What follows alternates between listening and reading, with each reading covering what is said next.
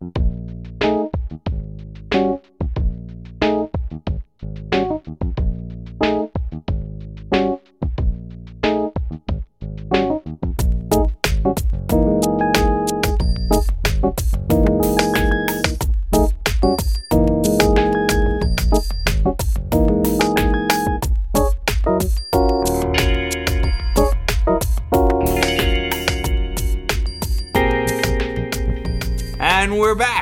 Welcome to the Crash Course Podcast.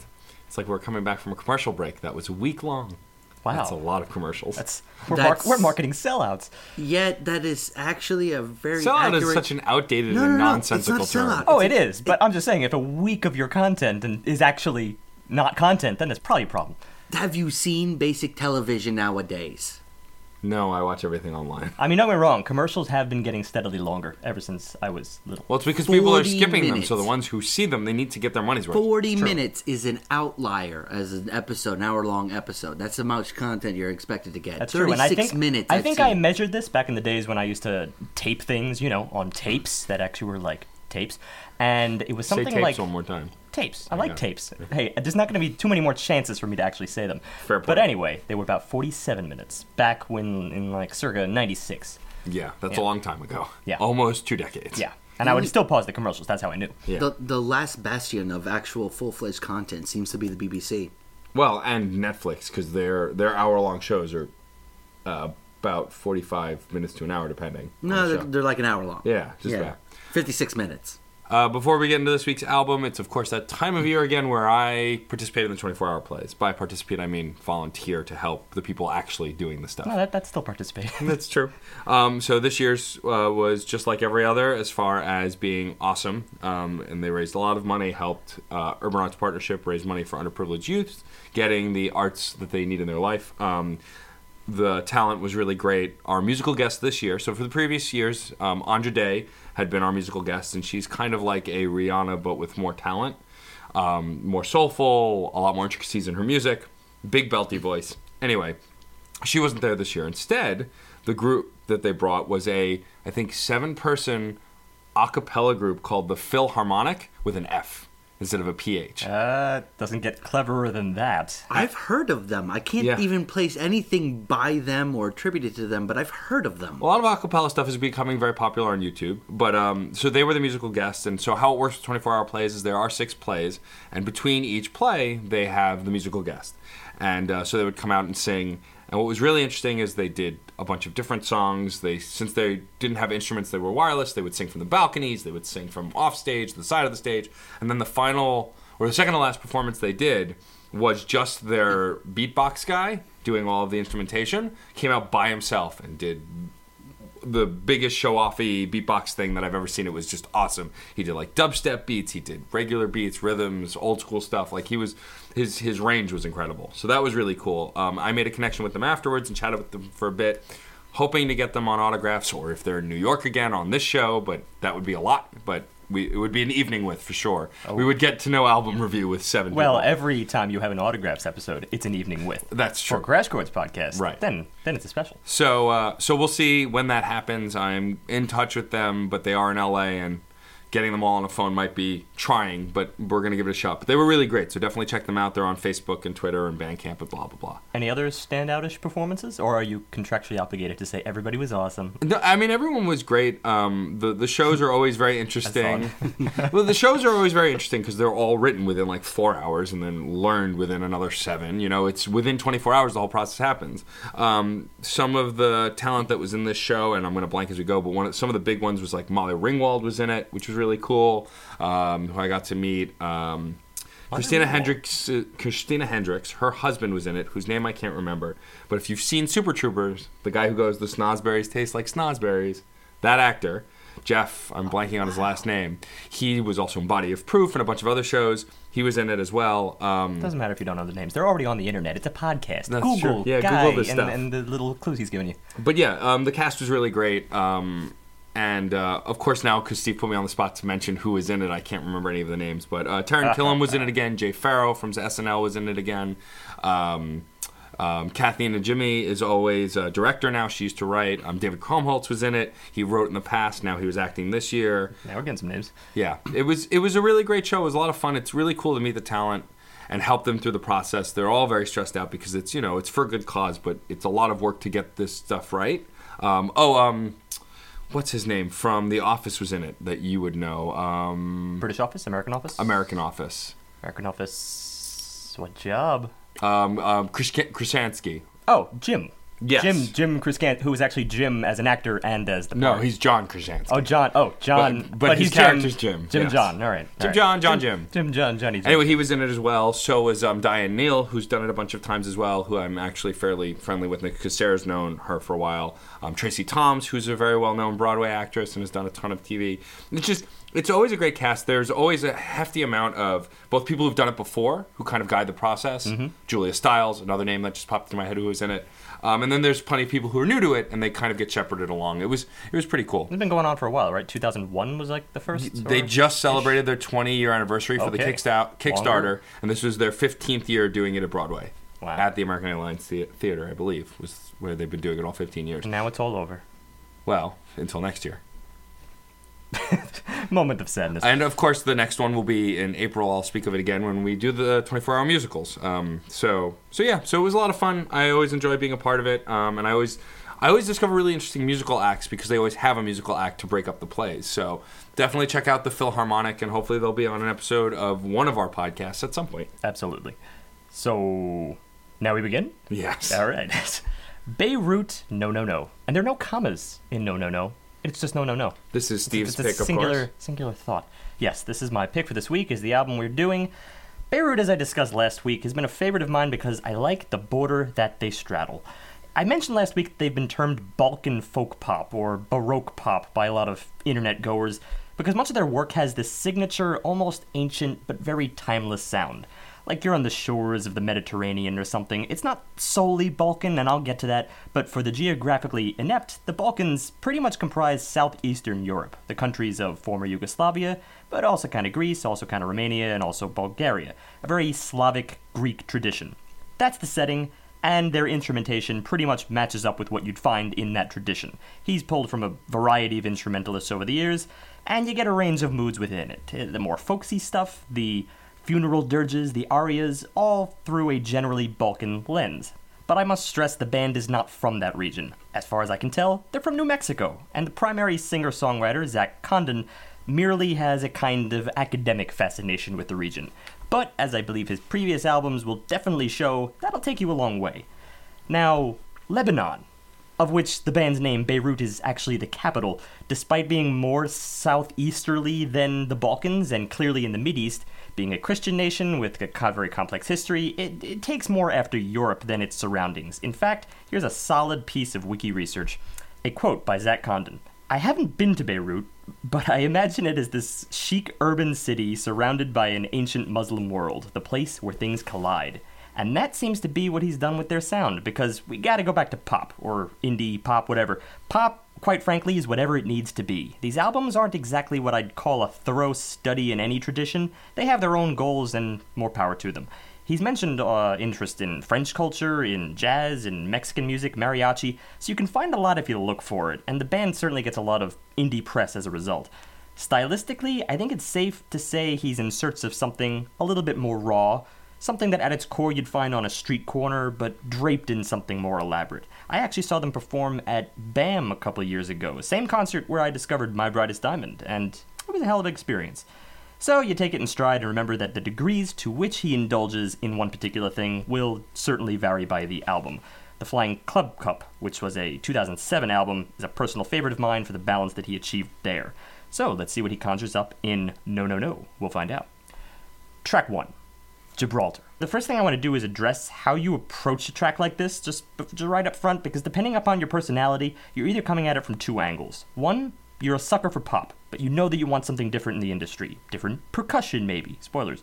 Or two, you have absolutely nothing to do with pop, and you're off you're into off the beaten track stuff, and this will kind of reel you back a bit, because it's pretty damn accessible. In fact, the only unique thing right up front is the percussion, and this is where I kind of fail at my job a little bit. I never quite know what it is. It sounds like tablas to my ear. It's probably just bongos, but there's also a tom tom player listed, so obviously there's a million variety of those. Yeah, um, the percussion, needless to say, feels very earthy. I mean, it's definitely a skin drum of some kind. It's not like a plasticky or metally kind of drum like industrial drum. It's Earthy, definitely it's, earthy, it's raw. definitely very earthy. Um, the, the intro to the song between the percussion and the piano, it, it does feel kind of pop in structure. But it feels kind of personal and natural. Like what I like about this song on the whole is that the whole song feels like it could be played anywhere with just the instruments Yeah, that's the street provided. corner thing I was talking about. It doesn't it doesn't need to be plugged in anywhere, which is kind of nice and a nice change since we especially coming from last week when we had a band who did rap with a lot of production work and a lot of- Extremely produced. Yeah, yeah. The actual nature of it being both unplugged and to have sort of a movement to it, it's not just the street corner, it's the guy walking down the street. Saunter is a word I really want to apply here. It's a word that we throw around a lot. But here, it actually feels like someone just walking along playing the music, even though you can't really walk with a piano. But if you go, if you take that step past it and really get to the vocals themselves, the kind of low key nature, it's it's a guy humming to himself, talking to himself as he walks along the street. It's a very, very yes, personal kind of a view, but it also gets a little bit lost in the crowd kind of an idea on top of it. No, I see that, and even even the piano itself, I, I kind of see the rawness within the piano because it sort of sounds like that barely tuned upright that we find a lot. It, it's it's a trope now, but the difference here is that I think he makes it a part of their sound. I've I've never really heard a Beirut album before that sounds like it was really played on a concert grand. I feel like Zach Condon would probably reject that if he was offered it. And also speaking to the lyrics, which John brought up a bit, is he's got that kind of typical indie voice quality. At least in this track, it's I like to call it the just a dude quality. It sounds like just a guy singing, maybe someone who's not classically trained, although he might be. You know, it feels very natural and nonchalant. Yeah, I have uh, some points about his vocals. I, I happen to really like his vocals, but I do admit that it is probably for that slightly unprofessional quality. It's actually one of my favorite elements of Beirut, actually, is, is his voice. Um, he's sort of a young guy. I think he's just 29, and he was certainly much younger when the band started, but his voice has almost this aged, kind of ravaged flavor to it. Not in terms of like having a baritone or anything, but just having this slightly un, unpolished edge. He really banks on his vibrato. You can tell that he sort of banks on that, and it's very warm. But to me, he always, it always sounds like a like a seventy year old crooner who has to like get up and perform a, a song that he recorded in his youth.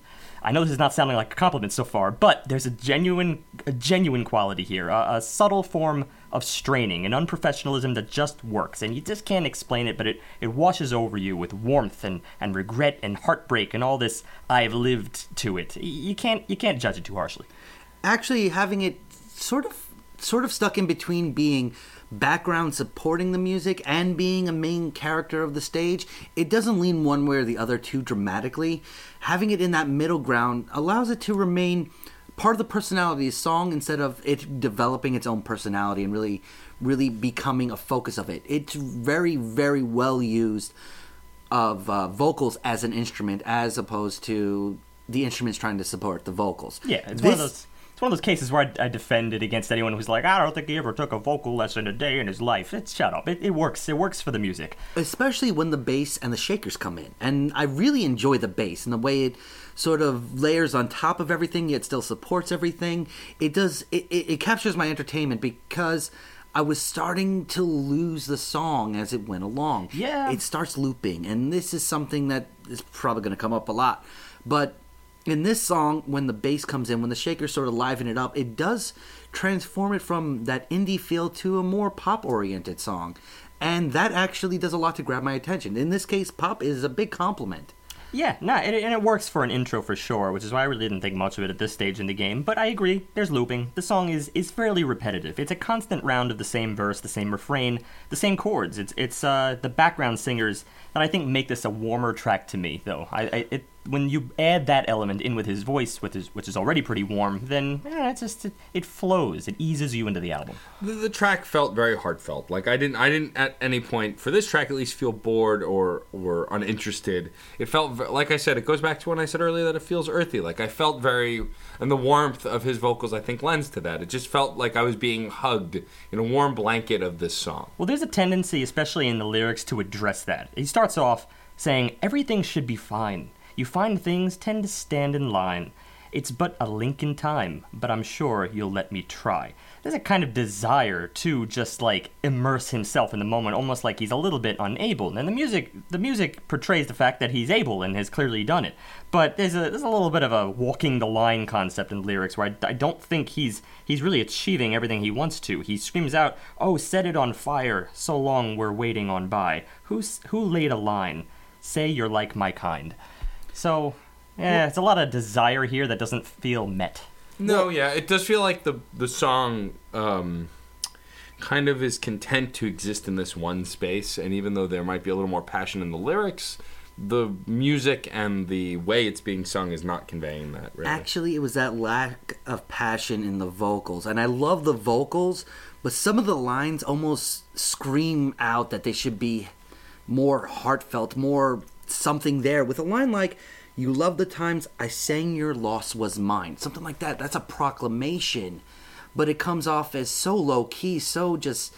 I sang it, and it's it's almost lost the way he's singing. See, I can't really pick it out. That's something I rather really like about it. It's something I personally like about it because it's a kind of just matter of fact delivery, and it, it's something that he has done in previous albums, previous lyrics. It's his little his little twist, his turn of phrase is always very unique. Even later, you loved the times I sang your loss was mine. Who laid a line?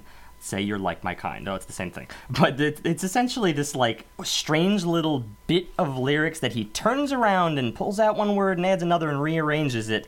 It, be- it becomes matter of fact given a little bit of time to sit with it, I think, but not immediately. In the mi- in, in the immediacy, it, fa- it sounds like gibberish. It sounds because he's singing so long, the melodies are very very slow. It just sounds like an utterance. But then you you take it at a glance and it's like, all right, wait, there's something there. There is something there, and there's beauty within that. I sang your loss was mine. Grammatically, it's correct. I mean, you can't I, argue. I, I agree that there's beauty in it. I just, I think I also agree with John that the beauty is kind of lost on just a straight up listen. You have to kind of look for it, strain to hear it, or actually read the lyrics. All right, let's go to track two, the title track. No, no, no, no commas. I feel the need to address that. I mean, it's important, right? Wait, but would that make it not grammatically correct if it's just a bunch of no's? Would the commas make it grammatically correct? Uh, It's more a of an title. interjection. Everything's correct in a Uh, title. that's- It's an Sure. interjection. That's all it is. it starts off with, I want to call it a commercial. It, the intro is very kind of almost cutesy sounding. It sounds like a soundbite of a recording of what we actually get in the song. It's similar to things he's done before. I, I rather love this intro. It's it's sort of like the playful stuff we got almost back in uh, Banda Magda. Sounds like Yeah. someone is making a recording of a recording, exactly. And and you then you get the recording, the actual recording that seems like that was what was being recorded before, but now you get it. And what well, you hopefully get, you get it. What I just said. I, I got it. yeah. Did you What get it? Yes, Yeah, I we- did, and I'm all going to explain it. We what all it goes got it. into, this flow that it goes into, it's both deeper and smoother. It, it becomes s- kitschy in the very beginning. Too, it, it, it still waters. I guess Yeah. is the best way to describe it. It, you just seem to once again like float along with what's going on though the movement i was getting in the first track is kind of missing here this is more of a bobbing I see. that- I see that the Still Waters thing. I, I also goes in hand in hand with. I, I believe this is the track he, he brought in the Mellotron, which is just so mellow because it's in the name. And, and yeah, come on, it's it's it's a little bit it's a little bit tried and true because it's kind of a basic chord progression. I wish he almost went a little bit further with this. The chord progression is basically AA, AGG, GFF, FCC, CAA. AGG, CF, and it It's just just goes around that same cycle. And it's it's uh, I don't know. It it seems a little bit childish here. I, I kind of want a little more, but it still seems like he's caught in the same uh in the same loop, the same issues that he was in in the first track. And this this track, as far as I'm concerned, persists with the mood. Well, yeah, and then the looping doesn't just end with the instrumentation. The lyrics do also. I mean, the chorus is just a series of la la la's. Well, I don't just mean looping. I mean also like mental looping. Like Right. You're caught in a little in a little region that you just can't escape, and you want to, but you, you the song won't let you. Your life won't let you. And what I'm saying is the lyrics reflect that because the lyrics do exactly that. There is a chorus, a verse, then another chorus, and then an identical verse. it's There's- la la la Well, it's la la la that's a song for you. that's well, But like the the verses are literally identical. The lyrics don't change from verse to verse. Like The they, delivery they is the the voice verse a second time with the same lyrics. All right, let's put it out there. Don't know the first thing about who you are. My heart is waiting, taken in from the start. If we don't go now, we won't get very far. Don't know the first thing about who you are. Hmm. Okay, yeah, that that's just too nondescript. And, for me in this case. and the verse is bracketed with the same line also within the verse. Yeah. It's just it feels very and it's also this is one of those verses where I feel like okay, so you could have probably said nothing and conveyed the same thing. Like there's nothing really conveyed here. My favorite thing about this track are the horns, and it's the first time Well, we really get sure. it. And the horns are a really, the, you know, brass is a really big thing with Beirut. He's really, really amazing at, at, at, at writing for brass, at, at harmonizing the brass. And they come in and uh, a couple of trumpets just for this little solo on the minor pentatonic. It's it's really neat. It's it's even I think really more my favorite element than his vocals.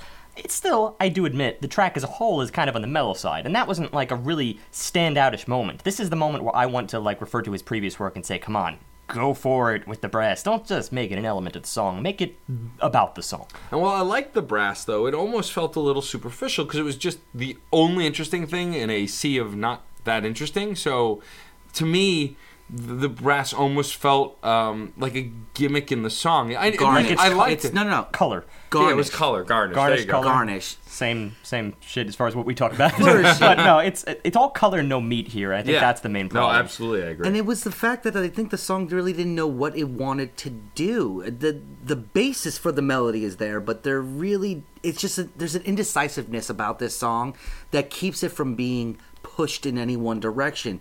That like I said, it was bobbing in deep seas. There's deep seas here. They're calm. They have something to it. There's but we don't really get to see underneath the waves. We don't get to see what's down there. What kind of expansion we're actually dealing with here it's just bobbing in place and that that's not something that's going to strike me I agree wholeheartedly, and it's uh, it was unfortunately for the first two tracks. I wish there had been a little something extra at this point. Well, let's see what we get uh, in track three at once. So here, the piano at the very start feels a lot more heartfelt.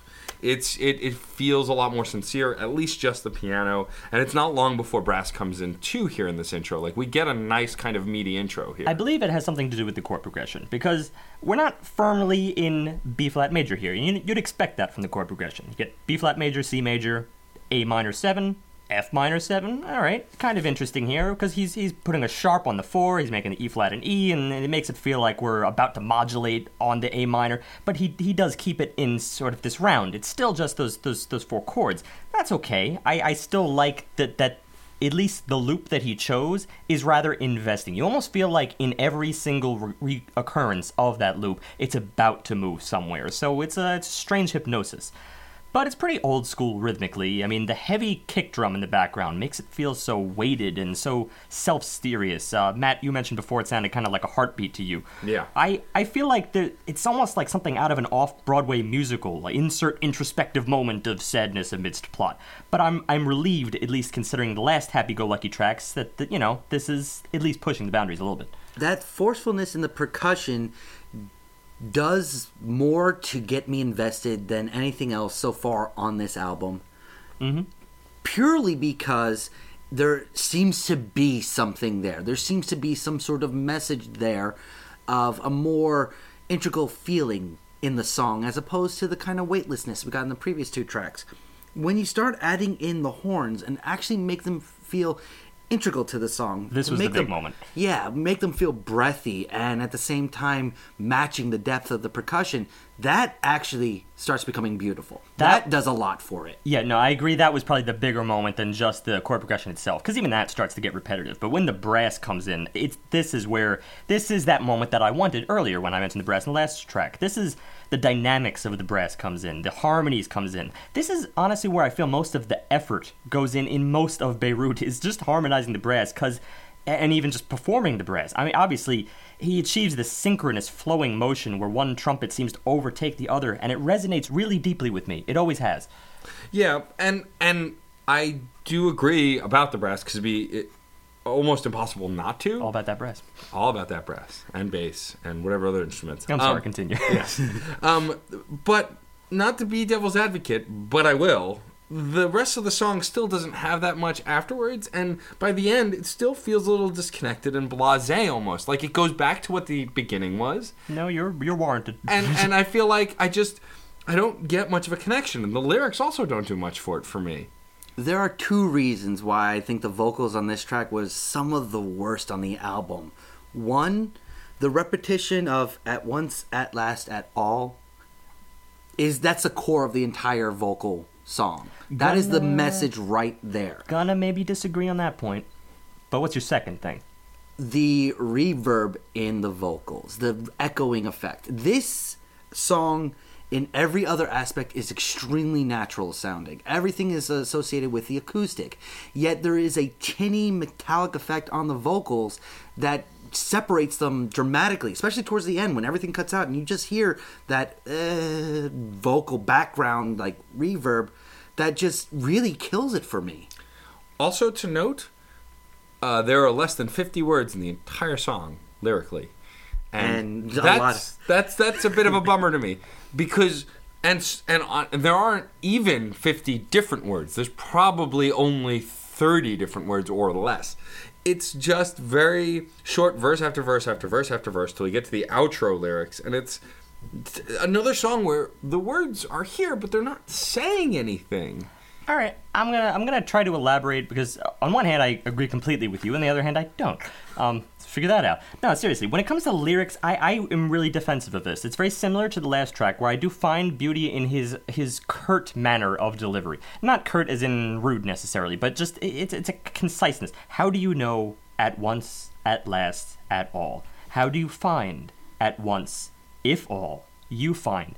There's a kind of there's a kind of poetry in here, and it's abstract. I admit that. Yeah. But I, I, I see it. I see the, the, the sense of just putting little bits of words together. It almost portrays this kind of meekness. Like, he, he there is no point. He's not in, in the stage where he can just divulge and explain, because to divulge would admit that there is more passion, that there is more that there is more weight to the problem. A lot of things are subtle, and I think that's a little bit more what this is about. That doesn't mean that I like the repetition, but it does mean that I like the poetry. I think you were right on point when you said before that following the brass section, yeah, this goes right back to the same stuff as earlier, and it's like, all right, I'm kind of over that already. I had my my piece about the chord progression, but I'm I'm done. The fact is, this is just a single stanza on repeat, and does it have the impact to survive for the whole intro and the whole tail end? I don't know. The track's only two minutes. You got to give it that point, and I don't want to be too harsh about it, but there was there was more here. I love the brass section, and I like other things about it, but there was there could have been some irons in the fire. I just feel like, and also speaking to talking about the abstract lyrics, like most abstract art, though, it's one of those things where you either get it or you don't. There's not really anything to interpret here. It's either something that you're on board with and you really get and you're along for the ride, or something that you go, well, I don't understand, and move on. You know, it's there's nothing to really debate with these lyrics. It's it's yes or no. I think. And I'll bounce back to a John point. That little reverby thing that he did at the end where it just kind of lingers and echoes. Yeah, I don't think there was the weight of substance that warranted that. I don't know. I, I didn't feel like I was completely in his world. And I think it was because of this little ternary structure of this track. I yeah, that's that's that's really where it is. It just doesn't feel like the connection was made between the author of the words and the creator of the music. It, it they just fall apart towards the end of it for me. All right, let's see what we get in track four August Holland. This honestly made me a little mad in the first few seconds. Because, you know, this. Tell me about it, Steve. What uh, what what really grinds your gears? I will tell you about it. This was my Bring a Band week, and you know, not a blind exploration for us all, as we as we've had. And you know, when you do that, when you do a Bring Bring Bring My Band week, then you want to show them in the in their element. You want to show the band in their element, and this just. With the first few seconds here, this sounded like this was going to be like a 1950s high school dance. I heard some, I heard some names thrown around. Roy Orbison, was that what you were thinking? I, I see it here. Yeah. That said, there is something in the chord progression that did start to work for me after a little while. I I mean, it's, it's the repetition of the piano that I think is how why I feel this 1950s high school dance thing. But let's look at the chords: C sharp major, F sharp major, G sharp minor, G sharp minor seven, B flat minor, E flat minor, G sharp minor, G sharp minor seven. And then it starts repeating that last section B flat minor, E flat minor, G sharp minor, G sharp minor 7. This is strange. Maybe I'm talking gibberish, but there's a weird way for it actually to start off in that decisive C major, C sharp major, where you feel like this is going to be wholly, uh, wholly wholesome, and he just introduces it only to take you away from it. Once we start getting toward the middle there, when he moves up to uh, down to G sharp minor seven, where you feel a lot more t- weight and sadness, and then up to B flat minor, and then that becomes that second half of that intro becomes more of the round. I think he does kind of throw it back briefly to C sharp mi- major, but it's only in in spurts. It's a very strange again that that hypnosis feel. It's not it's not groundbreaking, but it's it's hypnotizing in its way. It actually works very well when you take the drawl in his vocals, because it, otherwise it would have been jaunty. It would have been fun with a hint of sadness, but having his long vocals on top of this uh, melody that's going on does a lot to to kind of put an even sharper turn on that kind of unsettling quality of the music itself. Yeah. Then he brings in the flute or clarinet or something like that. It's a it little bit. a trumpet or maybe sit. I don't know. Okay, we'll it's weird. Five it's, instruments. It's it's in that sort of range where it could be one woodwind, it could be one brass. It's it's not forceful enough to really identify it as an instrument, but it is No, it was an instrument. a specific one. I got you. but it, it was enough so that you can feel it was saying sad. It was saying sad very ambiguously, but it was working within the framework of everything else. It does a lot to actually impart a lot of emotion that I really wasn't getting so far on this album. No, I, I feel you, and I think I think my only problem with this is I just wish he would expand on those ideas. Ideas like what, what John just mentioned.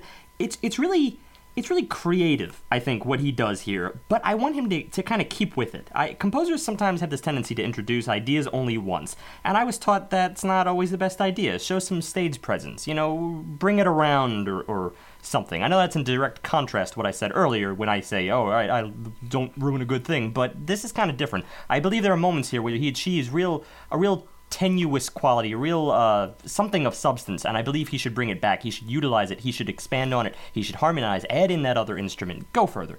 But he does. He just doesn't do it with this uh, amorphous instrument that we can't really figure out. He brings it in with the bass. He brings it in with the acoustic guitar and the flair in the piano towards the outro. This this section really does become a lot of fun. Uh, Still a little bittersweet, but a lot of fun to listen to because of the flourishes that are put on top of it. Because of now a, a contrast in the music itself. Yeah, but that said, I mean, truthfully, this song as a whole feels like marshmallow fluff. It's empty calories. There's stuff here that I can enjoy, but like anything, after a while, you get a little sick on it. I just, I feel like this isn't really going anywhere for me, and it's leaving a bad taste in my mouth. Well, you get some superimposition, like for instance, it's replaced by a violin, and I think that kind of brings it out a little bit more. It's just the same melody, I feel, but it's a different instrument. And then, you know, it's one melody. It's very concise.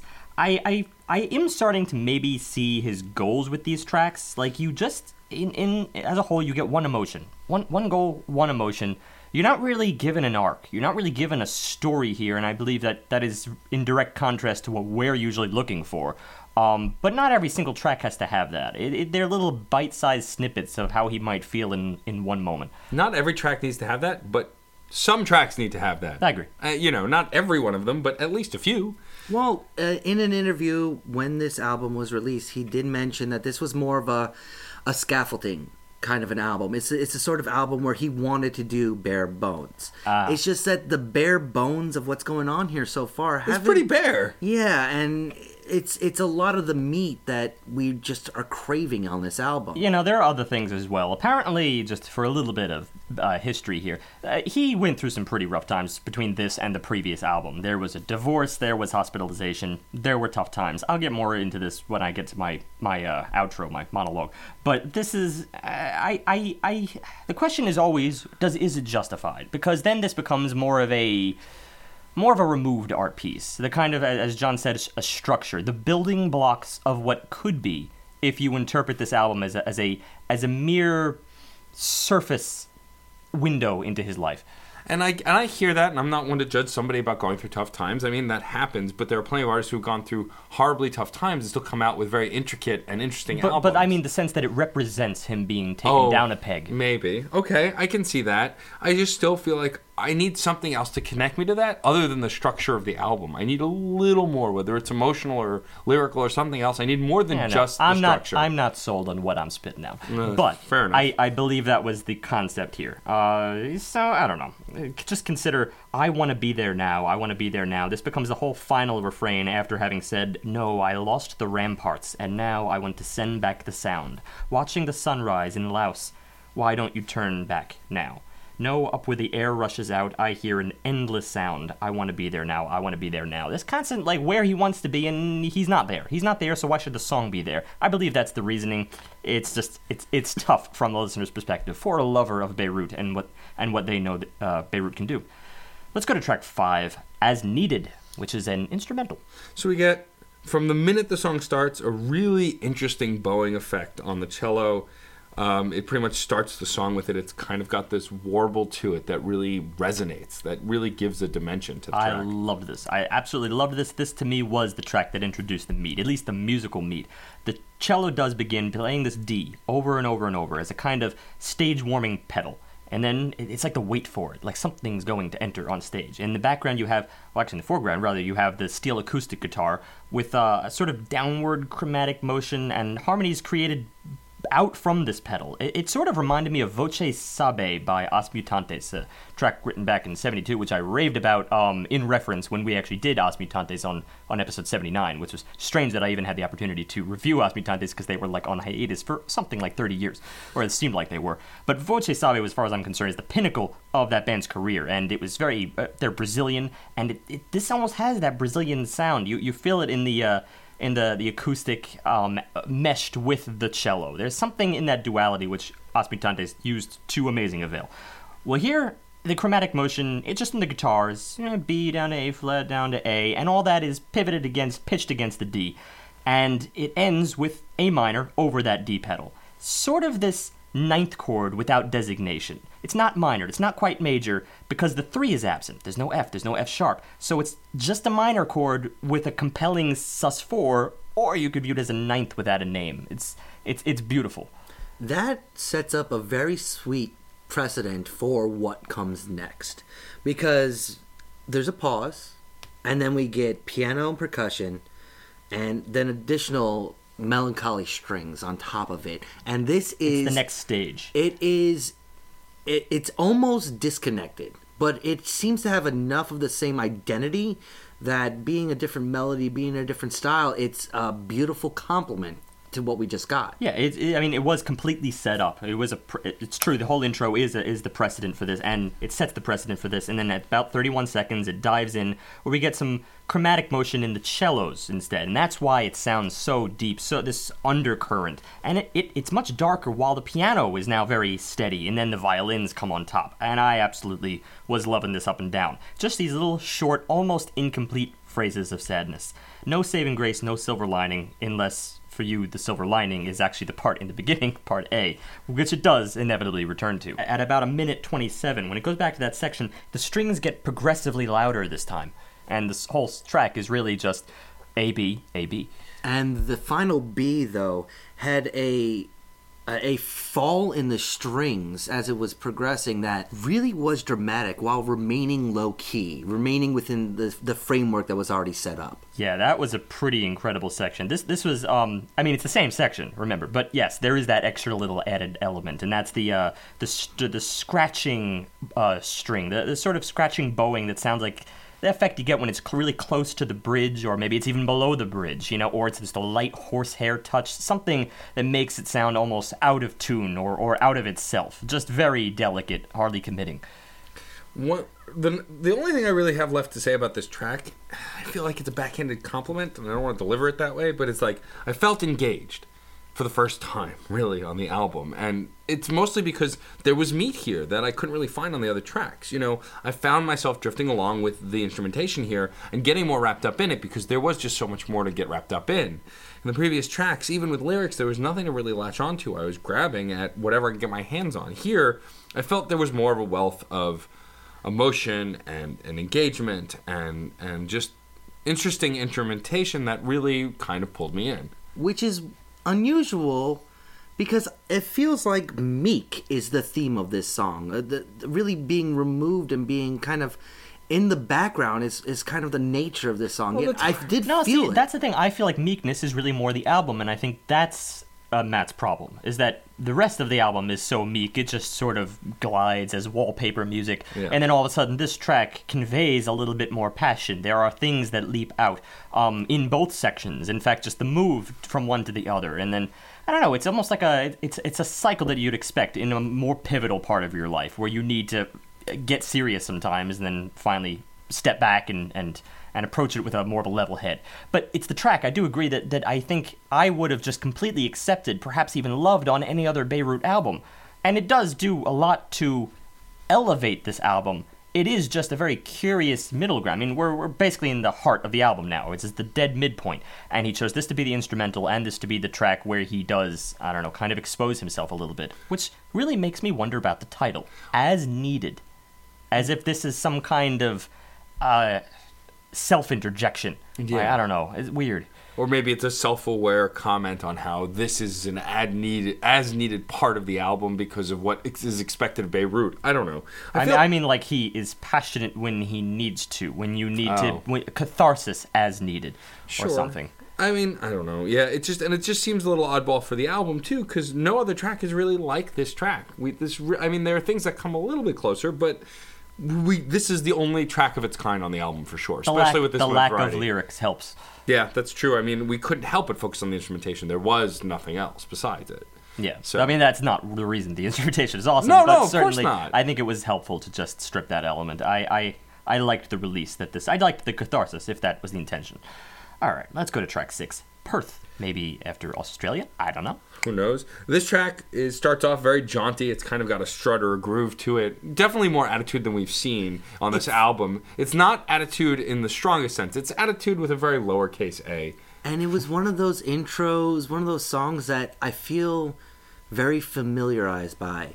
I feel like I, I know exactly what this may be stemming from. I just can't name the other location of this music. Well, it's that keyboard sound. I forget if this was the Mellotron or not, but it, it adds the lightest touch of funk. It's like, mm-hmm. and I do mean like lightest touch. It's like funk light, essentially. It, it's a two chord system still through and through, but there's some movement here, especially after you add in the drums. They're just like shakers. Shh. I love that. And even the brass in the background is very reserved, very just light FM. I I don't know. It, it's a strange, another kind of hypnosis that I in, that I enjoy, and I don't know if I should be enjoying it. I just know that this is at least more fun. It has a more carefree element than previous tracks had. The other tracks had some this kind of introspection and, and kind of self thought, where here, this just felt a little more carefree and floaty and kind of out and above. I mean, I- I don't know. I feel like, again, I'm getting a little more engaged in the first handful of tracks on the album, but that said, again, we're still a little repetitive here. You know, they're not really breaking the mold that much. And my big issue is that the vocals were saying something that ended up that ended up losing all meaning in this case for me because the vocals became a timing mechanism to measure the length of the song. Otherwise, it's so difficult to figure out how many times you've gone through the same beat over and over again. There are horns. There, there is a bass. There is a, a, more playful piano that steps in, but whenever the words are being sung, they just drone, and it's so in line with the rest of what's going on that it just feels like there's there's just no blips going. It's just a repetitive over and over again. The looping here is so strong and I love the words. I enjoy the words. There's context and content here that I just don't really see in the rest of the, I- I think- the songs. I think that the one thing, ironically, that brings the singer more into the forefront for me is the fact that is the fact that his vocals are so distant in, in, in a sense. Like like the distance is strange for the song, and and you think that's odd, but it becomes central in some way. So I, I was a little bit less critical of that, but I was critical of the song as a whole, simply because of that thing I mentioned in the beginning, the whole funk light concept. Like I don't know, I pick a direction. I'm looking at the lyrics themselves. Not of this world, lean as a shadow. I was in Perth when I was gathered. Blood on the sand, paint on the water. I skipped around asking for you. Last night I combed the earth. You saw me at my worst. Ragged tires burning for miles. I ran until it hurt. Reasons come seasonal. I'll tell you when I know. See you in an hour, an hour back home. I actually think words are really, really solid. The only problem is, of course, the fact that they do have that little distant element. I think it helps. I think it actually helps the track. But there is the fact that the, the, the music is a little bit in conflict here. Because This is this is again. He's at his wits' end. But it's so drony. I didn't hear the words. I heard, I heard a, them a kind of. It becomes a baseline effect for the rest of the song. It just uh, it's a blanket on top of the rest of the of what's going on. It doesn't really impact any of the meaning behind these words. Well, I heard him. It's an audible discrepancy. I feel like the audibleness has nothing to do with anything because even being able to hear the lyrics like I could, I still had the same effect John did because I felt none of the impact hearing the words. You know, they just didn't have the same impact and power that the music was conveying Alright. and was overpowering. So we're all arguing kind of the same point, but for different reasons. I think is this, the subtly different reasons is why we have issues. I just for me it's the dis, it's the it's the contrast between the music and the lyrics. I think the music individually has it has something to offer. The lyrics individually have something to offer, but when they're married together, there's something missing. There's something missing in this fusion. Let's try uh, track seven, Pacheco. Pacheco. So this one feels the slowest of the bunch. It's very subdued. It's it's a departure. I thought from the rest of the the album emotionally. It felt like a real downturn, but it brings back a little bit of that. I mean, not funk really, but it oh, it actually begins almost like a '70s Motown ballad. There's the keyboard here again, and in this keyboard, you almost hear a little bit of Billy Preston. I mean, there's only one problem with it, is that the track is literally dragging itself along, and it's painfully obvious that it's dragging itself along. There's almost a sway to this, but I think he's denying us even that sway. There's there's more jerkiness than there is sway. It halts itself. Between the drums and the keyboard, it's holding itself back from the obvious choices, which is go out full Billy Preston. It already sounds like Billy Preston. There are little hints, little melodic hints, little uh, harmonic hints that he's going to go in that direction. It would be odd for Beirut, but I don't care. I love Billy Preston. So instead, you're just left wondering what else he's going to do. Maybe some fancier drum work, something else to really put it in that territory. You know that he's got all of these these possibilities at his fingertips. Uh, he's got a range of really talented instrumentalists, but apart from a little reverb, the the song isn't terribly well blended. It's it's purposely evading us.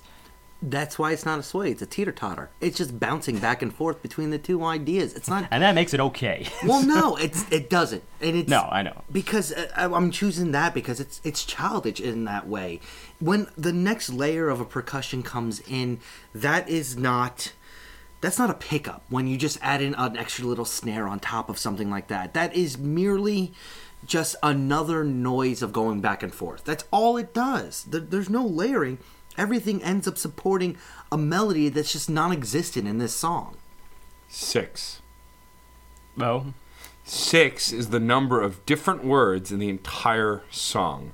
It's better than 10, which was the earlier count. Six different this words. is not a problem for me. I really, I, I must stress that. It's a problem for me when there's also no no emotion behind the way the lyrics are delivered. I just don't get an impact. I, uh, look, all kidding aside, having the same words or not a variety of words on a track are not a problem. I've listened to plenty of stuff that didn't have a ton of variety. The problem here is also that so few words are saying even less. That's my big problem is that you have so few words and you're saying less with them. You're, there's, I just don't feel a passion behind it. Also, there's this weird thing with the instrumentation in this track where it almost feels off tempo, which is just throwing everything else out of whack. That comes a little later, but Yeah. uh, uh, I just- pulling this pulling this back though, I, I want to stress that he is holding himself back from the obvious choices. Because you know that all the tools are here, why doesn't he go all out? And this is why I'm almost a little bit fascinated by this track. I am not saying that I necessarily in, enjoy it, but I, I believe there is some concerted effort to make this track what it was, and it- it's really curious to me. The vocals, for instance, they can be very swelling, even the background vocalists, but also sort of static at the same time. I agree with that. It, it's weird. It's like he wants to convey passion, but I think he's beaten. Overall, it's an exercise, an interesting exercise in listlessness. And I say exercise because this is too concerted. Like I said, obvious choices were just ignored here. There's a deliberate attempt to keep this song crawling on the floor. You don't have to like it, I think, to at least find it interesting. But, and this is the big but, being non-committal is not the same thing for me as being edgy or being interesting. It's just not committing. That's all he's No, doing. No, they're here. not the same thing. That's the point. But but for me, it's just he refuses to go in any one direction. It's that indecisiveness that means he he didn't want to do it. Okay, I get that, but that that lack of drive to do something bigger here is so glaring and so unsubstantial that there's nothing for me to really latch onto. Well, I just want to address those six words. How long? Just so I know. That's it. How, how long? How long? How long? Just so I know. It sounds like he's really waiting for death here. I don't know. This is what I get, and I, it seems like a kind of purgatory. I, I, I, I know this is there. He he delivers us so few content, so little content. This is your point, Matt. That that this is all just just speculation, complete speculation. But to go back to the other thing you said, the the tail end, the end that is perhaps the most fascinating part to me, because he chooses to sort of set it off rhythmically, like it falls out of tempo. It's so strange. It it, it evades substance of any kind. There's this jerkiness that was present earlier, and now all of a sudden at the tail end becomes more exaggerated. It's like the track is slowing down, and I can't say for sure whether it actually it is but it does sound like it's dying, which takes me back to those lyrics. How long? How long? Just so I know. But there's so little context. It's like it could. To me, that's all the context that you require. All right. How long? Just so I know. Think about it. Like that's the old question. Well, if you knew the day you were going to die, what would you do? What would you do with it? Some people would say, "Oh, well, that would terrify me. I wouldn't be able to like get in the zone." And other people would say, "No, that would be really that would be really helpful. Be helpful so I know my time limit." be helpful so I don't screw up, you know, or, or blow the day away. I, I know that that's going to be a certain percentage. I guess. I mean, I, am not refuting what you see. I mean, I can see where you're getting it from. I just feel like I needed more to confirm that. Like, I mean, saying how long, how long, you know, uh, you could be asking when's a relationship going to end? When are you going to get out of a dead end marriage? When are you going to see someone you miss again? Someone else who died. How long till you see them? Well, I don't believe it's a reach, to be honest. I, No, I- it's not a reach. the only question mark is Pacheco. I don't know who Pacheco is. I think it's a I think it's a name. I don't believe it's a place. One of his rare moments where he actually decides to use a name instead of a place name. And that argument, Matt, honestly, is to its credit, keeping it in that sort of nebulous realm of you're questioning it. It's just that it's, to me, it still remains that teeter totter back and forth between not knowing what to do, and that is just just too weak for me to support that metaphor he's going for. It is musically, I'm inclined to say you're right. It's pretty crappy, but, but I just I don't know. I'm I am in, I am so drawn into this idea and the reasoning behind it because I know what he does. I know what he's capable of doing. So I, I just this is one of those issues where I want to throw in the benefit of the doubt. We do it a lot. We do it to to many albums, and this is I don't know. He's throwing me something. He's extending an arm, and I think I see what it is. So I'll I'll throw in that benefit of the doubt. Let's try track eight, Fener or Fener. Uh, it's a neighborhood in Istanbul. So now we are definitively not- back to place names. Which is not Constantinople. We've had this It's not, discussion. it's not Byzantium either. What's your point? All right, track uh, eight, Fener. So uh, uh, the the piano the piano is so regular at this point. Like it's a regular progression. It's it's just shifting notes, but in a very orderly, samey way. Like I'm just getting. I got so distracted by the piano. I just started writing bump bump bump bump bump bump. Just emulating the, the kind of f- impact it was I having. will admit it's consistent. yes, that's, That's, a uh, that's a um a neutral way of putting I it. I admit I'm Well- a little at a, at a loss with this one. It's a very basic chord cycle. There is a distinguishing feature here I noticed, and Yeah. that was the vocals taking a more character-oriented role. Yes, actually, I will agree with that. That's it, and even even uh, apart from the background vocalists, which really helped the the primary vocalist Zach Condon himself has a very distinctive melody here. Melodies that have been lacking overall. You don't really get melodies. You, you can't really build that much of a melody out of how long, how long. Just so I know. Um, mostly it's just been snippets. But here, it's very distinctive. It's more what I'm used to with his work. And then the vocal harmonies on top of it are very strong as well. They come in with some, uh, it sounded almost like 11th chords, these barest moments of real passion just plastered against, um, against uh, a piano rock backdrop at best. And you get some nice syncopation, and here's this nice syncopated synth I really enjoyed. And then, starting at around, I believe it was 1 minute 50 seconds, this track takes a pretty weird turn. A distinct tempo shift. Now, this is not what I what I kind of saw in the last track, where I was like, does, is it slowing down? I can't really tell, or is it just the jerkiness that's exaggerated? No, this is a tempo shift, which is odd for tracks. Time changes time changes are actually a lot more normal, but tempo shifts are, are strange. Total slowdown into a slow jam. And suddenly it becomes a little bit more Ben Foldsy in a sense, if it was just a Ben Folds reduction, and then the synth melody takes over. Something very 80s, almost PBS to me. I almost kind of enjoyed this section, but it was an odd turn. There's no real lead showing up instrumentally in this track in either section. So the through line wasn't really there from A to B.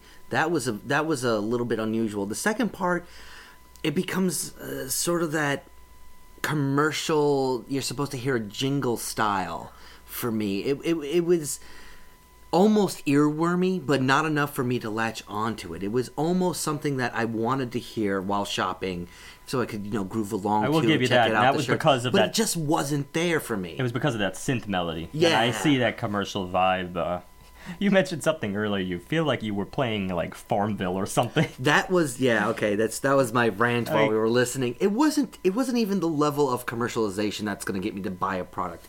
It's the sort of tune you hear while playing Farmville, so that you go and annoy your friends with invites and something like that.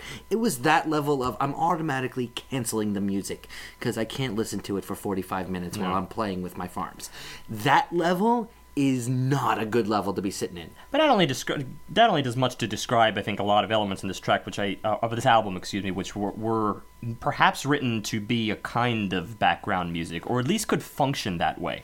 Um, I again, I think his his motives were a little bit were a little bit deeper, but you do have to take that leap of faith. Um, I actually kind of enjoyed this song, to be honest. I think it's better in headphones when you can pick out those harmonies. Um, but it's it's it's still deadened in its way. It has the same stuff that we've been saying.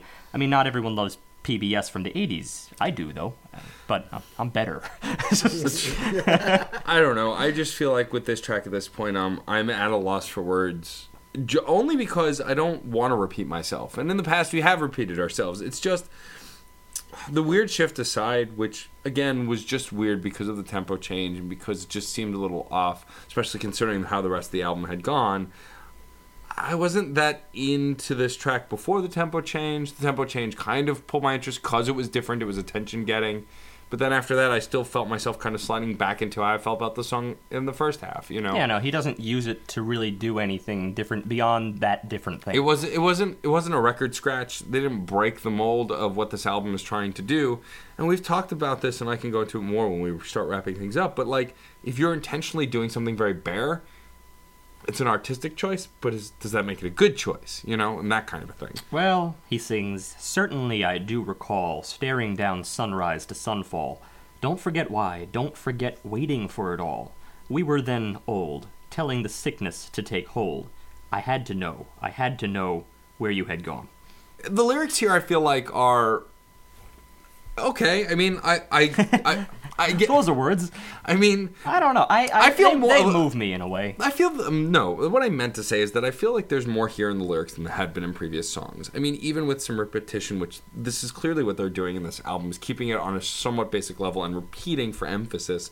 I'm getting the emphasis here at least. There is an impact from the lyrics that I'm getting here. To me, to be perfectly honest, I think it just strengthens my point last song about the, the subject of death, Yeah. the subject of waiting. We were then old, telling the sickness to take hold. I had to know, I had to know where you had gone. Well, where did she go? I mean, this is the basic concept. Like, he's like he's just pivoting what he started in his own fears about death in the last track, and now he's just pinning it on another person, telling the sickness to take hold. Well, that's usually how everyone goes in the end. And then obviously the whole sunrise to sunfall, pretty obvious metaphor there. That I don't know. It's I just everyone wants more to the story. I just don't know if there's more to this story. Is there any more to the story of of we're gonna die? I don't think so. Yeah, and and while yes, the concept itself of death at its core can be very simple and basic, still you want a little more background to it. You know, no one wants to just hear somebody died. Usually you want to know how or what happened or when or where. Yeah, but that's not always how life is. No, in fact, it's not. usually not. True. I mean, there's not always an explanation. I don't know. I just I feel like at other points we're grasping at straws, and at other points there aren't even any straws to grasp at. I mean, you could see my overall point Yeah, with this album, and I, I Sure. it's really just at at that point it becomes a question of musical taste and and how much you're willing to, I don't know, reach out toward his his olive branch or whatever, whatever he's trying to throw at you. I think it is a kind of thematic art piece, and we've had this, we've been in this ballpark many times. Art versus well, just raw enjoyment. It's not gonna, it's not gonna put chills on your spine. Maybe that's the problem. I mean, I get that. And as we go into track nine, I just want to say, I feel like still you have to take a good long look at what this band's capable of, knowing that and what they delivered. Yes. Anyway, track nine, the final track on the album, "So Allowed." Um, something a little different here is that the um, the cadence and the, the kind of tempo of this track it, reminiscent of a waltz. Called it waltzy. Well, it's not reminiscent. It's a waltz. Oh, it It's a a straight waltz. up waltz. Well, then there you go. Yeah, it, I, you can kind of zone out to this one as well. It's a it's another swaying track. His vocals have some has some feeling behind them here. Um, something that really reaches out. The string glissando. This was really neat. This is the first thing that they really, for again, one of the first times they really like show some passion. Well, a few other times too, but there's some conflict maybe in this. The the passing slides do clash with everything, even if it's only briefly. Also, the accordion drones in the middle, they make it so that the space between the verses feels, by contrast, very snuffed out. And then finally letting it burst out with the return, the expansion of the chorus around like 2 minutes 20 seconds. I think that was fairly strong. I like the dissonance kind of that the strings give as well on this track. You know, the brass is here again, of course, too, which, as we all pretty much agree unanimously, is some of the best things that they do in their tracks.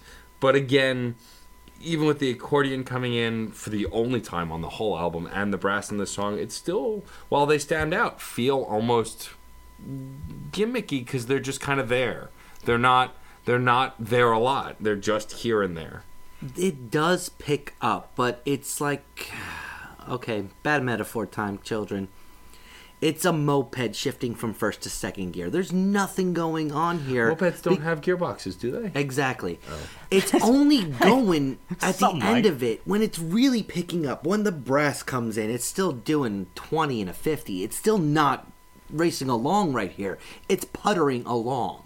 And as a final track to be puttering along, and this is like the the crescendo, it's so unimpactful. The brass ushers in some drama, but even it feels kind of constrained. And then the whole syncopation, kind of hit or miss. You do need some more character, and character is obviously what this is lacking. I won't beat this to death, except to. Eh, I'll, I'll read these lyrics. Under the sun sleeping, so we'd rehearse evenings. It was in every word somehow, and I was, in return, so allowed. How we began to see things seems in reverse sweeping. It was in every word somehow, and I in return, so allowed. I want to say you're mine. Oh, I want to say you're mine. I want to say you're mine. Oh, I want to say you're mine. And that's uh, the end of the song. I.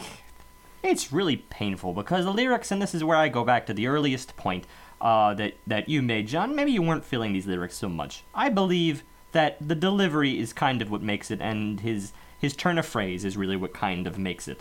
And at least what it does is make you wonder. Uh, in in his turn of phrase, it makes you wonder why he is so beaten that he can't just say what he means. Well, I've never really known Zach Condon to flat out say what he means.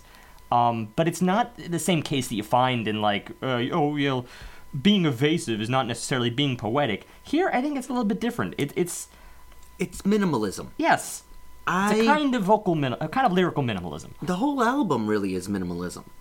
When you get down to it, that's what the attempt was here. But instead of being minimalistic, it felt emaciated. It felt skeletal. And I know in the the interviews when he was talking about it, he wanted to go for bare bones. Well, these bones are too bare for me. that's that's the end of the day how it is. I think that too is the point. That I don't know. Bones are too bare, and life, frankly, is too bare. Sometimes you don't have a grand story to tell, and maybe that's the story. I know we already had our big discussion about meta stuff last week here, but that this is, and I'm not using this as a point necessarily to up this album really, really high. Musically, this is very weak for me, and is a little bit heartbreaking considering again what I know he can do and what his instrumentalists can do, and it's just it's painful. It's it's painful, but I think he's going through some pain. I think that's evident. But I don't go to music for this kind of dour idea that seems to have been propagated. in And maybe that's the thing, and that's probably what what I go to leading to. music for the enjoyment I get out of it. Whether that enjoyment is actually being angry or sad or fearful, that's one thing. That yeah, I'm not happy go lucky, but that's an, an emotion you can really latch onto. The stories, yes, minimalism is great, but you can get stories with no lyrics. You can you can still see that, but having something that feels like the basis for an album that's getting thrown on top of it is something different. I, I need meat.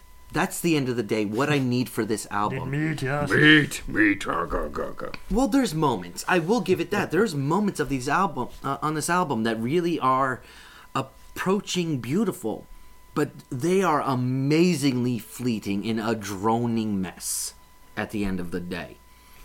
Track 5, as needed, cool. Borderline awesome. It really was for a round for something that just is an ABABA. Great. It really it spoke to me but it was also the most fleshed out of all the tracks on the album. It was the most intricate of all the tracks on the album. And at the end of the day, it's still not really that five star song. It was just, I feel like it was that last little chunk of meat on the bone I've been gnawing on for half an hour. That's not great. It, it it's it's it's gristle. Hmm. So for this album, I don't know how upset I really am, but it's a two. It's a two star album. It really. The melodies that would be put on top of this could be amazing. And I know Beirut can do better. We even sampled some other stuff that was frankly phenomenal. But it's just missing the stuff that would have made it phenomenal at the end of the day. This is going to be a struggle for me. Something I want to bring up just for perspective for myself mostly, and for the listeners, because sometimes we do refer to other albums we've rated at a certain level. The lowest rating I think I've given this year was at the very start of the year. I gave um, Fall Out Boy's new album a two. American Psycho. It was Amer- what was it? American Beauty, American Psycho. I gave it a two. I still hear just the first line of Centuries, and I'm singing it to myself for days because I cannot get that song in my head. That doesn't make it good. It just makes it memorable. Anyway, I don't, don't don't give a precursor to my end of year review. Spoilers. right. But but so i just i need that perspective. Because sometimes when we know an album to in our hearts is not we're not happy with it i need perspective. Like why did i why did i tank some other albums? And i'm not going to tank this completely. That said there's a problem here.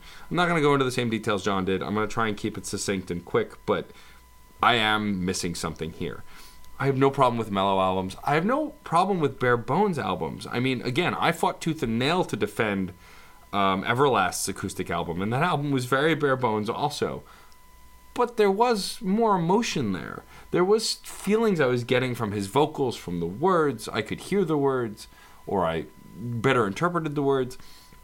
That said, it was easier for me to defend something that didn't have a lot. Here, it's harder because at first I told Steve when we were chatting pre-show about it that I felt it was a mindless enjoyment to this, which is fair to say. You know, there you don't have to do too much heavy thinking to still get the gist of the instrumentation to this record. But I don't even know if I can call it mindless enjoyment anymore because upon subsequent listens since, I find that I'm not really loving it. You know, it's okay. I, I, I really like track five. I think we're all in agreement. Track five is really great, especially for the record. But beyond that, nothing stands out. And emotion, sure, nothing. I think the moral into nothing. okay. Something. Some things stand out, but no tracks stand out. No Yes, other tracks yes, stand out. yes. There are moments that stand out. But, you know, emotionally, there's a lot of blase amidst this, you know, heartbreak and, and, and struggle. And I just, I don't feel the heartbreak and struggle that much. Um, there are no songs I'm really going to go back to except maybe as needed.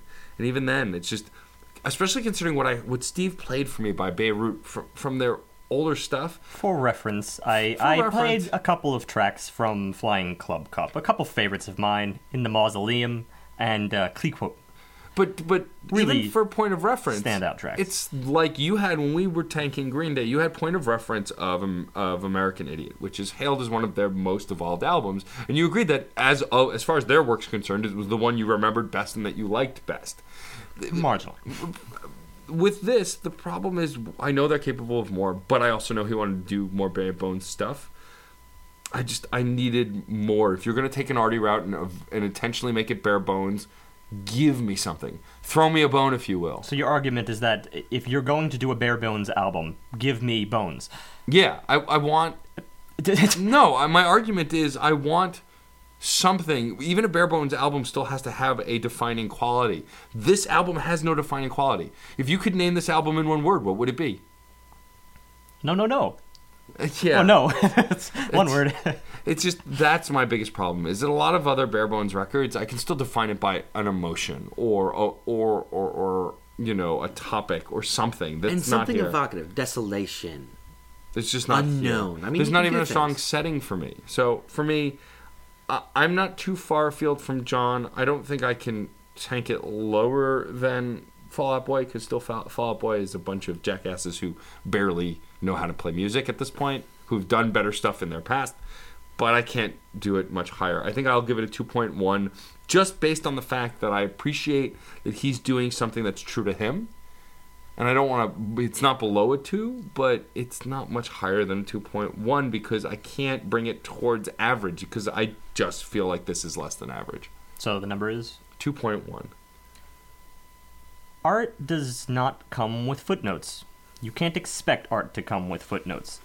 That's why I went generally most of this album without really saying what happened, and I will only describe what happened through the lens of uh, Consequence of Sounds review. Um, it's pretty interesting. The very first paragraph here. In the four years since Beirut's album The Riptide, frontman Zach Condon watched his life crumble. Writer's block clouded his mind, mental and physical exhaustion saw him hospitalized, and he got divorced. For a man so full of life, with a voice that longed to detail its beauty, that toll became monumental. No, no, no can barely mask his pain. While it waltzes through the usual Beirut indications warm trumpet, loaded sighs, parade percussions, lush harmonies it lacks the world music air of their outdoor live sets, of their storytelling, of their spirit. In simpler words, life happened, and in many ways, life won. I thought that was rather rather brilliant writing. Um, it's an interesting perspective, which I think we've been kind of dancing around, and I'm not taking after Consequence of Sound, but this was very apparent to me in the lyrics. And the second I read this, and at least found what had happened to him, which is obviously a combination of things, not just hospitalization. We've actually dealt with um, artists who have had near death experiences before. Uh, it's not just divorce, obviously. We've had all too many of those, or breakups, what have you. Um, but you know, add in writer's block and all this other stuff that artists, only artists, have to deal with. Uh, it's a lot to happen at one time, and everyone knows the idea of at least getting getting a little bit too overwhelmed by life. Absolutely. life doesn't agree and choose when it hands you certain challenges. But that's not that's not an excuse for the work. That's merely his concept of going into this work, and that's how I take it personally. To me, that's a rather interesting theme, the concept of life winning, and sometimes you just can't be who you want to be. You can't produce what you want to produce. And this album actually explores that. Now that just that means bupkis for anyone who wants music. You know, nice I'm- use of bupkis. I Yes, appreciate bupkis. It means bup. It really does. For anyone who just wants, I want a great album, then that doesn't mean anything to them. Well, you should have stepped up your game. But this is what I am going to say. I believe that this album banked on its discography. In other words, you couldn't take this album alone. You couldn't just drop this as a debut album and expect it. It would have been forgotten. It- people would have taken this album and really just would have wondered what the hell to do with it. You know, it, they wouldn't have seen the art behind it because you can only see the art with respect to what you know Beirut can do. That's uh, that's a tough one because that means you're doing art within the confines of your greater art, which one might see as their discography. That's that requires a big leap of faith, and I'm not I'm not quite quite ready to give it But I will say, I am a little bit moved by at least the position that he was in and the, the, the balls it took even to release something like this. I believe you can only release one album like this in a lifetime, and certainly maybe maybe in in uh, musicology in general. Uh, for that alone, I may give this the benefit of the doubt and, and push it to a three. I think it's barely, barely an average album once you take in those lyrics and when you take into account what he's trying to do with relationship to discography. It's the only time I might make that concession to say that the footnote is everything. And he he expects you to know and he implies it every step of the way. So for that alone, it's a 3. Musically, I'm I'm a little torn.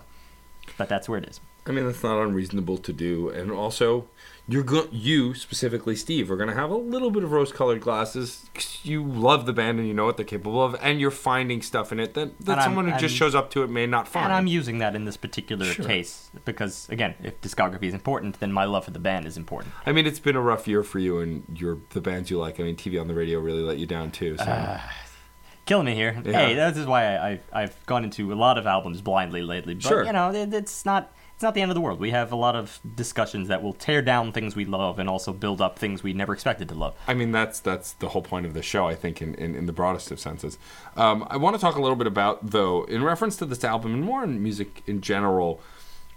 I've talked about lyrics before at length, um, at length of long lyrics. Um, no, there's no other joke there, but I was trying. I was getting there. Eh, it's acceptable. Um, but I want to talk a little bit about how we've talked about inflection and how you deliver lyrics, but I want to talk about you know having impactful lyrics, you know, that are in the forefront versus having lyrics that kind of fade into the background and become instrumentation. And we've touched on that part a little bit, but I want to talk about the dichotomy between both. Is one clearly better than the other? Does one clearly deliver a message better than the other? Because we've often talked about instrumentation with just audible noises by a vocalist that convey a clearer emotion than some songs with very intricate lyrics.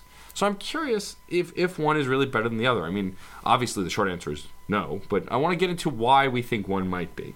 Well, the the starting point in this is is the the type of music that the lyrics are being paired to, because that does a lot to dictate whether or not a vocalist will be in front or or uh, uh, towards more of the musical end.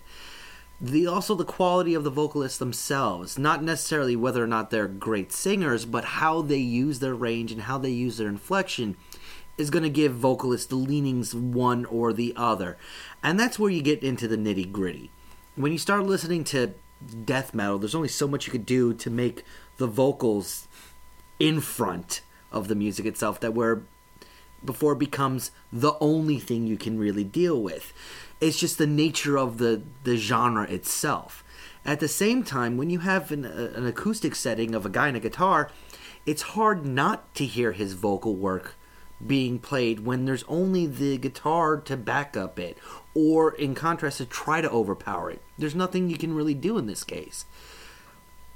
When you start talking about masterful vocalists, or at least the interesting ones, one of my favorite, Modest Mouse, you can't, you can't put his vocals in the background just because he's too animated for it.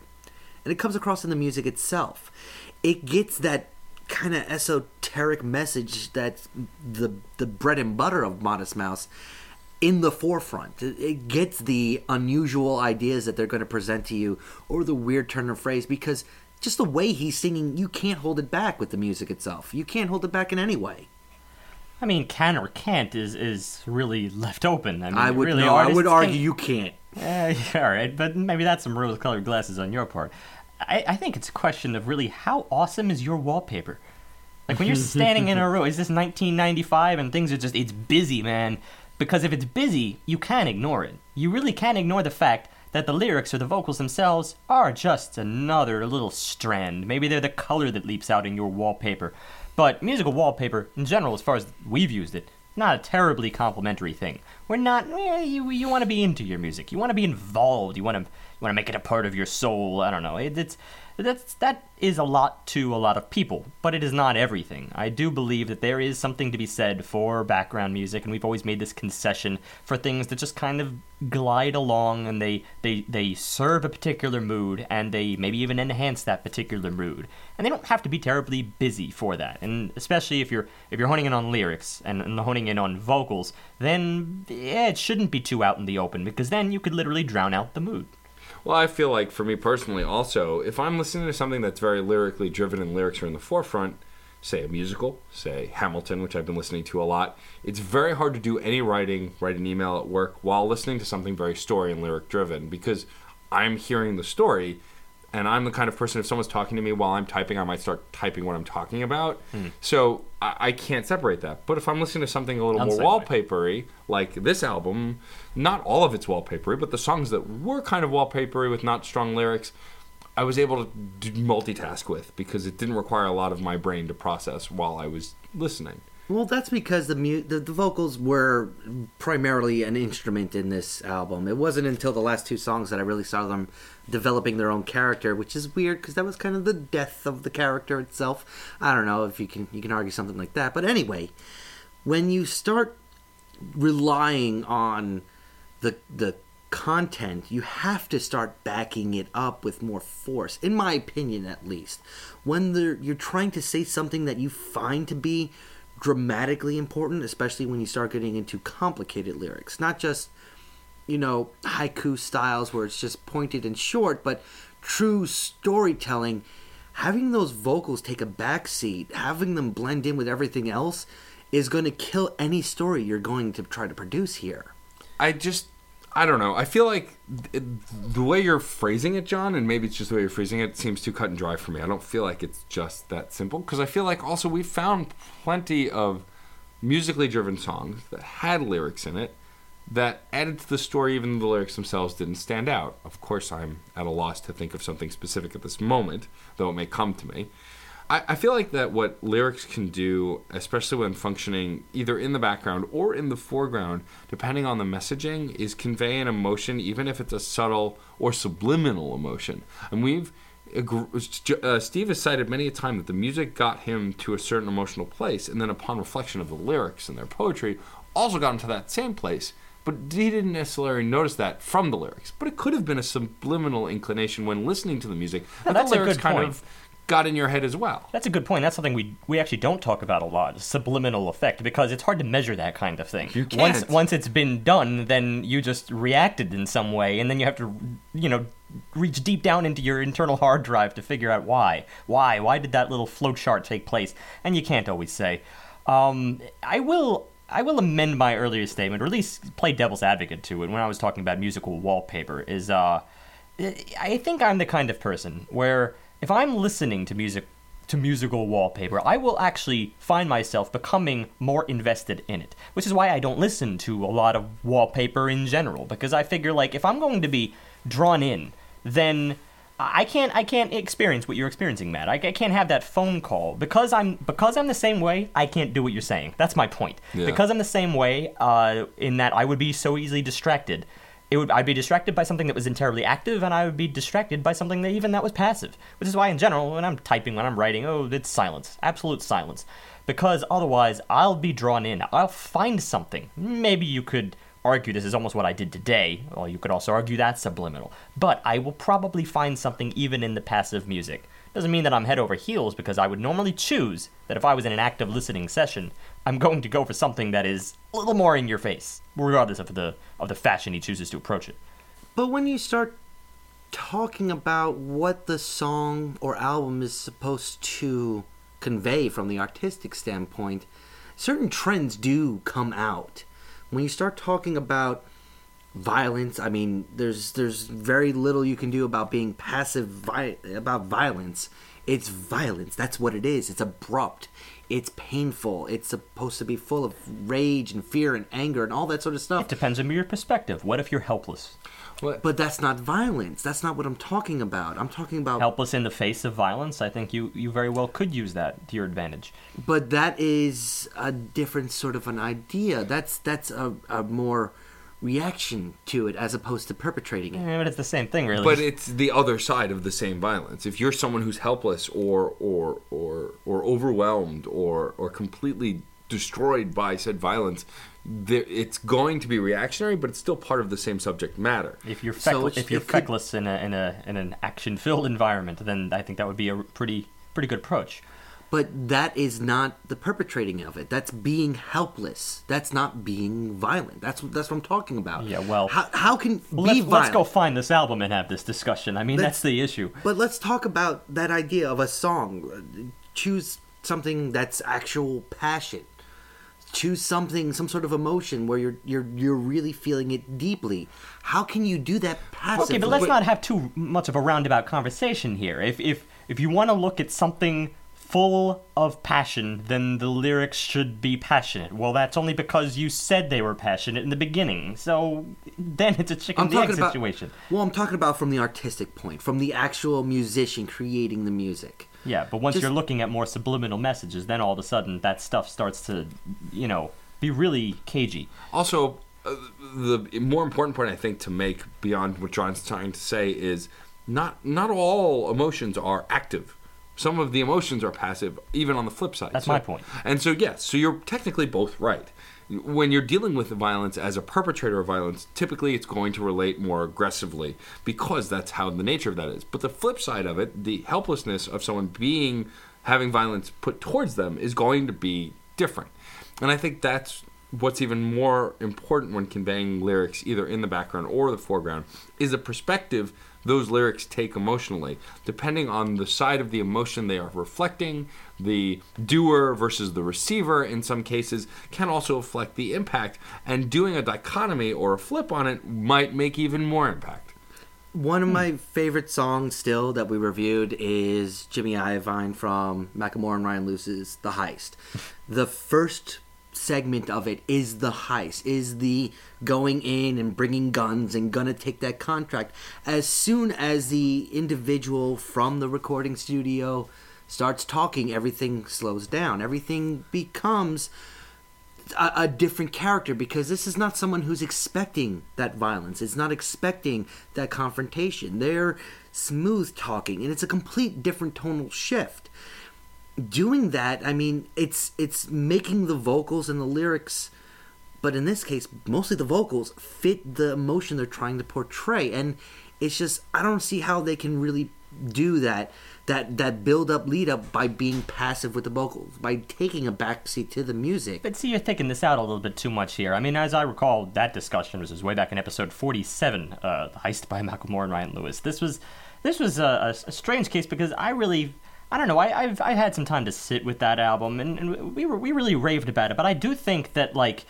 It is so on point. I don't believe there was really anything terribly subliminal there. Every point he wants to make, and he makes it loudly. And there's very little. There's not. It's not a subliminal message. It's just this is what I believe. This is how I approached it, and this is what happened. So you can't really have the same conversation. The lyrics are are just straight up the tale. You could remove them from the music, and, and I think they would really stand on their own because you still get the tale at the end. You get the message that he's that he's trying to convey. You get everything everything is, is there. And then, and then the music, well, it's nice. It's nice. Plus, I, I believe that Ryan Lewis is a really good musician. He puts together a nice backdrop. But it was just nice to see them married. They weren't almost, they weren't really necessary.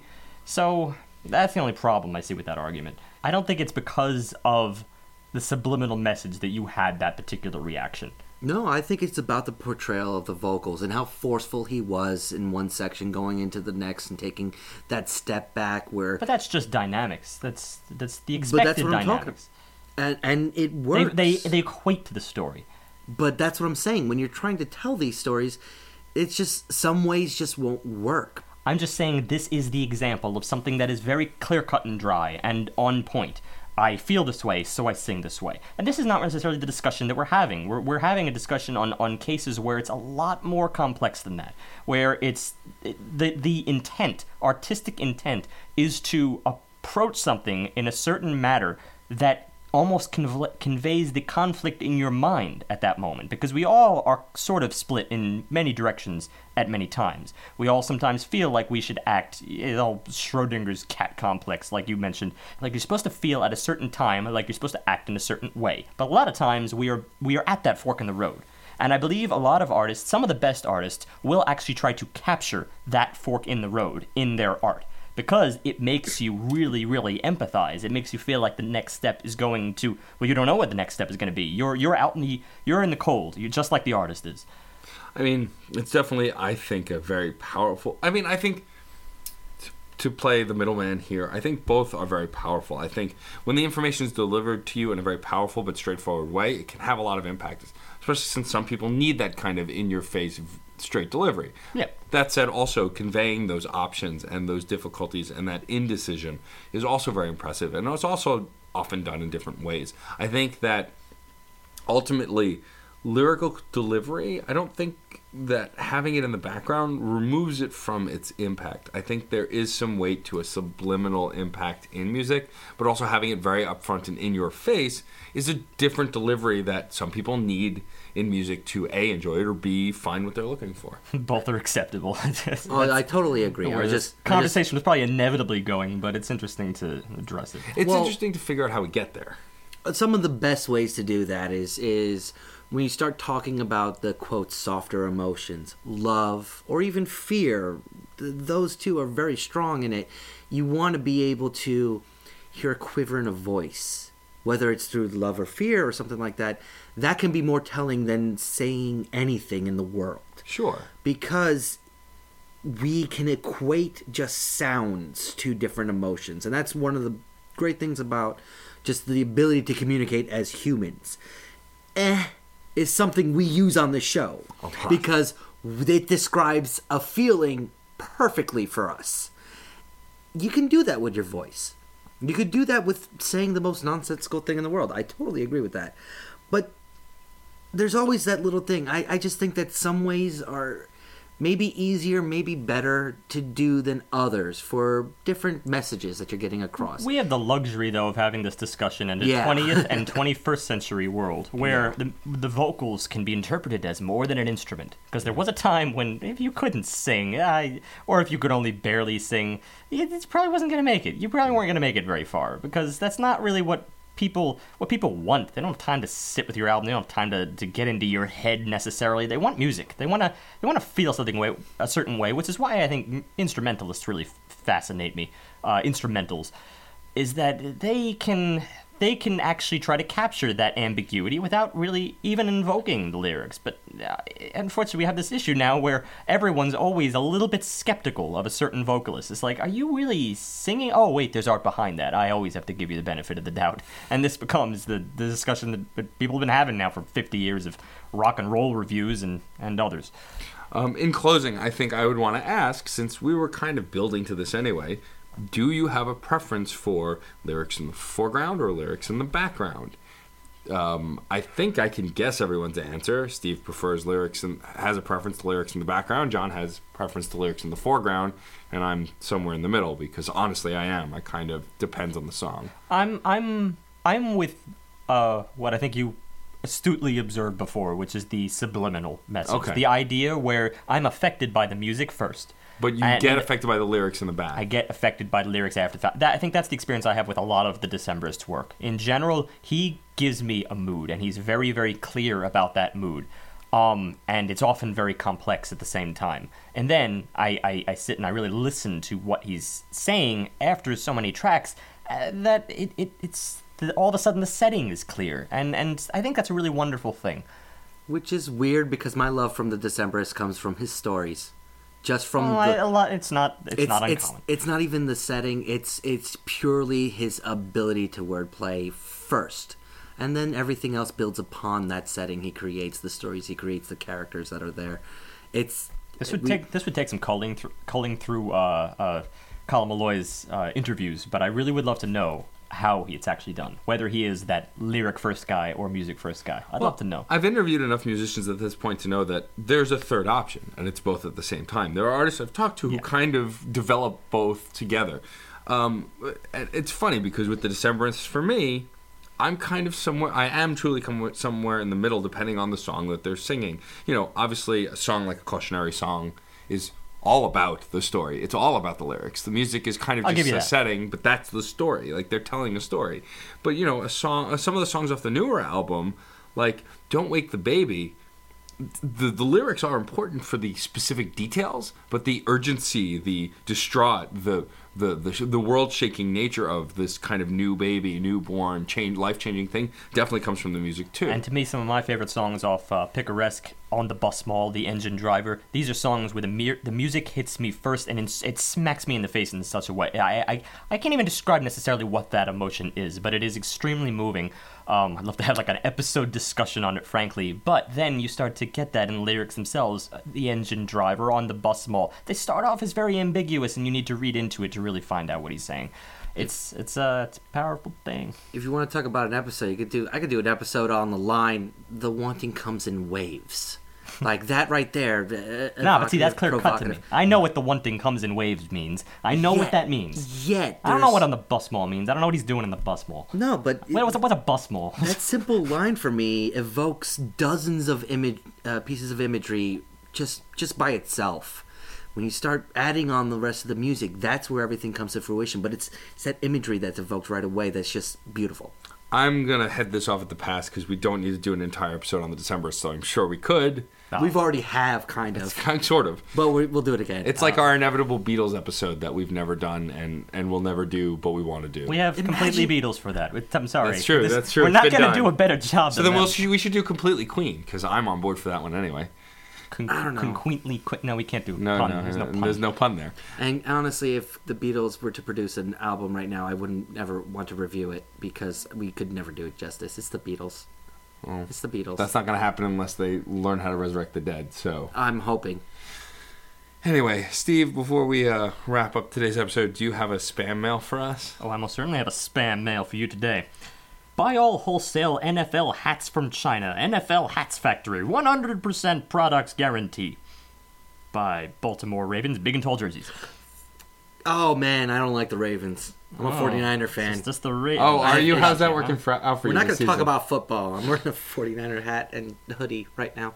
Um, 100% products guarantee. 100%. 100%. That all means- products. that means- Guaranteed. That means when you buy something, you actually get talking it. talking about a thing that means nothing by trying to say something. Exactly. Um, I miss good football. well, that you hit, should that hit just, real home this year. just, oh just man, try watching a better team. That's all. I should uh, go in search of more moving span. what? You're five and five Giants? Better than your whatever San Francisco. We're not going to talk about it. Yeah, I didn't think so. I had to bring it up. Next Um, week. Next week we have our November guest. So our November guest has been a guest on the Epic Podcast. Um, she's a friend of all the folks on there. Her name is Killy Dwyer, and she's in the ba- she plays in the band. She's the front, front woman for Kill the Band. Um, they are a music comedy act, um, much in the vein of Afterbirth Monkey. Um, very funny woman. Um, I've enjoyed her being guests on other podcasts. I believe she was a guest on the Epic Podcast. That's how I first heard of her. Uh, we connected over the internet, and she's going to be joining us in studio next week. Um, I don't have her album yet because I she didn't get it to me yet. So we'll leave that as a surprise. Check, check the website post. Which would make it Which not. they it's already not a have surprise. because they're listening. So- that's true. So tell us about the surprise. I hope it was good. Not yet. I mean, if they're listening on um, on iTunes or Stitcher, uh, No, they, they, they- oh yeah, no, they wouldn't get the next review. Right. yeah, Yeah, I don't. Yeah, I don't think it has It's that a little. mystery. preview. Sometimes it imports it, sometimes it doesn't. A little tricky. So they may have it. It depends on how they're listening to it. Schrodinger's cat. The- It's all because you prompted me last Yeah, week. I know. That's all my fault. Sure, blame me. Anyway, so we're excited to have Killy, and uh, we will see you guys next week. Remember, music is life, and life is good. If you enjoyed this and other album analyses, topics, and guests, please subscribe to the Crash Chords podcast on iTunes, where you can also rate us and review us. For more media, also subscribe to Matt's one on one interview series, Crash Chords Autographs. To receive emails on all new content, subscribe at the top of our homepage. Also, receive updates by liking us on Facebook, following us on Twitter at Crash Chords Web, our Tumblr, and our YouTube channel. And remember, keep the discussion going, because music is life, and life is good. If you have any questions or comments, feel free to share them in the comment board below each post. Otherwise, email us directly at admin at.